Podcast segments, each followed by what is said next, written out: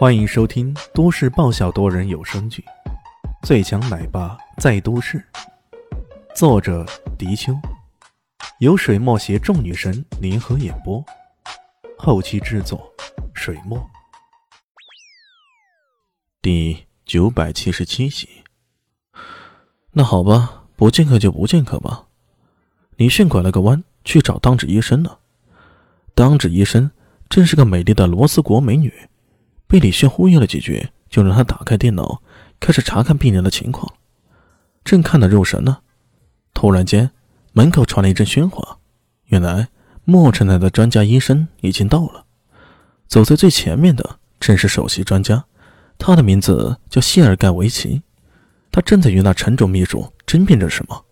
他在说：“秘书先生，现在不是我们想不想的问题啊。”这台手术实在太棘手了，你明白吗？那颗子弹紧贴的节骨神经压住尾骨神经中，那个地方开刀，附近全是密布的各种神经线，稍微断掉那么一两根，陈主就可能半身不遂。这种风险谁敢冒啊？显然，这位谢尔盖维奇是个很专业的医生，他人在飞机上就已经研究过病人的情况了，所以一下飞机啊。就能够很清晰的告诉秘书他们这台手术存在的问题。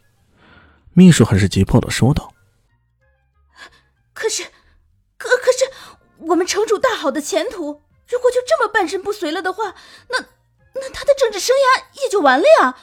这怎么可以呀？”哎，谢尔盖维奇很是认真的说：“你现在还想着他的政治生涯？拜托。”你多替他想想日后的生活自理情况吧，搞不好以后要在轮椅上生活，没有太多的自理能力了。连首席医生都这么说了，这还真没戏了。秘书又急又怒，突然一眼看到李炫呢，顿时气乐了。哼，好啊，原来你这家伙也在这里。秘书见到李炫，咬牙切齿的说道：“李炫可有些奇怪了。”怎么说自己可都是大家的救命恩人呢？是吧？怎么这个家伙见到自己，好像见了仇人似的？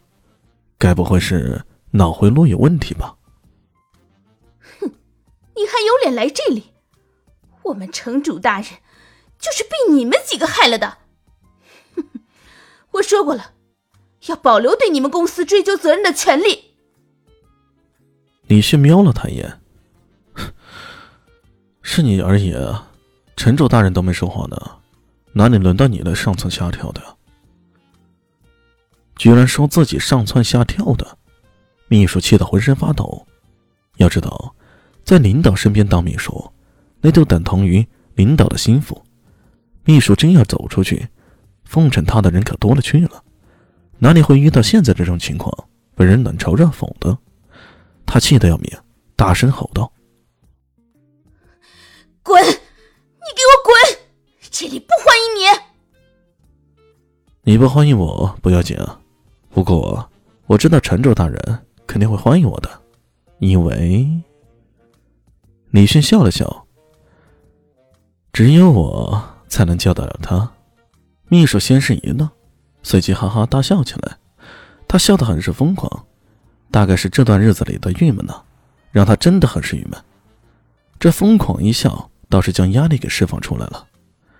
旁边的专家谢尔盖维奇也忍不住乐了：“啊，这位先生，你说大话就不怕大风撒了舌头吗？你能救得了城主，我没听错吧？”“对呀，对呀，你什么来头？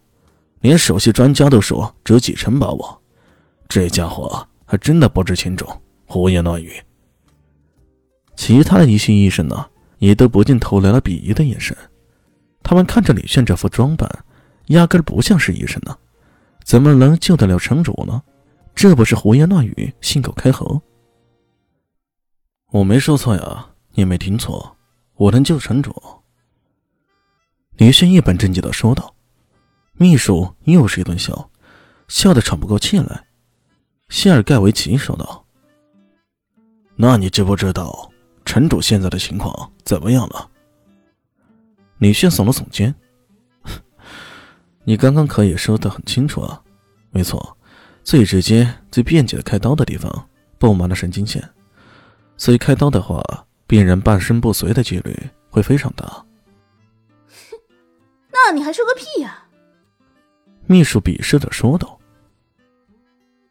你这是拾人牙慧而已，根本没有什么创建。难道你有什么解决的办法？”谢尔盖维奇说道：“办法当然有啊，只不过……”他转过头去，对谢尔盖维奇等人说道：“谢尔盖维奇也觉得李炫不可能想出什么解决办法来，于是耸了耸肩，摊了摊手，准备往里走。经过李炫身边的时候，一个医生很是正色的告诉他：“先生，你不是医生，你根本不知道这台手术的难度。”你还是乖乖坐在一边吧，虚心学习吧。其他人也深以为然的点了点头。在他们看来，李现纯粹是个外行人。外行人除了看热闹以外，还能有什么呢？却没想到，李炫淡淡的说道：“这台手术能有难度？办法其实简单的很，只不过你们找不到而已。”秘书忍不住大怒啊！这个人可是真是要脸不要脸！我忍耐可是有限度的，你这么三番四次的挑衅，难道真的不怕我找人将你给赶出去吗？谢尔盖维奇也忍不住摇了摇头。哎呦，这么不知天高地厚的人，我还是第一次见到。大家好，我是豆豆猫的耳朵。在剧中，我饰演的是萧灵溪的表妹唐艺贤。本集播讲完毕，感谢您的收听。感兴趣别忘了加个关注，我在下集等你哦。